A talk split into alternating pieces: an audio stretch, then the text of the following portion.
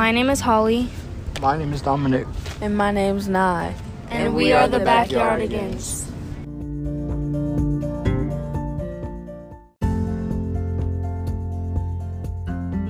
On, on this episode of Debunking the Social Life, we are debunking the truth about how social media affects teenagers in this day and age. This podcast is sponsored by Audible. Okay, we can all admit that we love social media. Isn't that right, Holly? Yep. Social media plays a big toll in teenagers' lives. Yeah, social media is where kids meet other people, they find new friends, and make new relationships. What is your opinion of social media? To me, social media is a very weird place, but it's also a great way to make new friends and have a great time. Okay. Now, what would you describe having a great time is?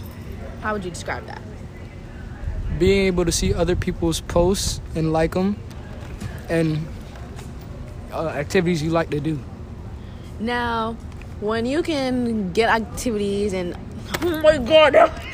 now we will be interviewing Jayla about what is your opinion of social media. Um, social media is entertaining. It's a good way to spend your time if you're bored. Um, and to all those kids that get bullied, it's their fault because they could have just turned their phone off. But um, yeah. Okay. Jayla mentioned bullying, which ties into social media because a lot of kids get bullied on social media because of their posts and first when you're on social media social media you're most kids are put into a standard where you're supposed to have some type of things. You're supposed to look a certain way have certain stuff which plays a big part in being bullied or criticized in social media.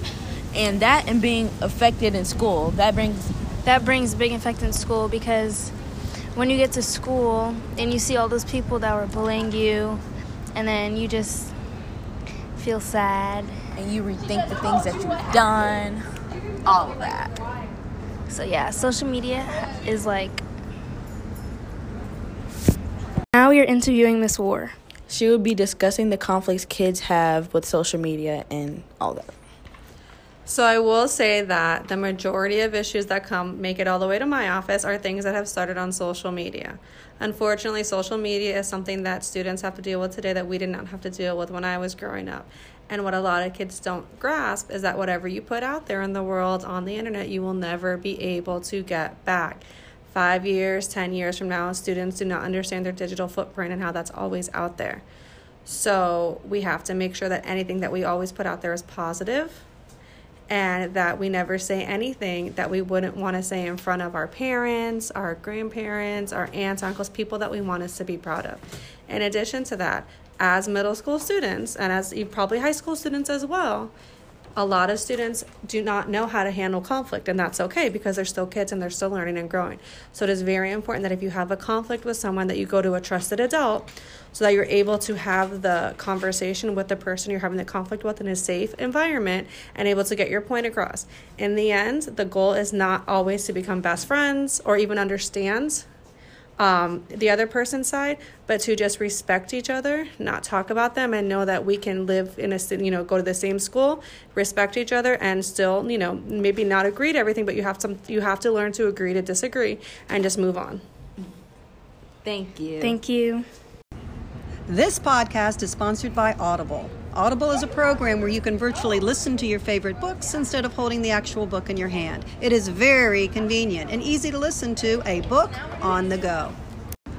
Like Ms. Moore mentioned, if you have any problems, go to an adult before it escalates and fix the conflict that you have. Going to a trusted adult can really help with bullying because when you express your feelings and talk about what you're going through, then the adult can most likely help you and anything you need to have talked about. Talking about your problems lifts a big weight off your shoulders and it relieves and calms you down about the whole situation.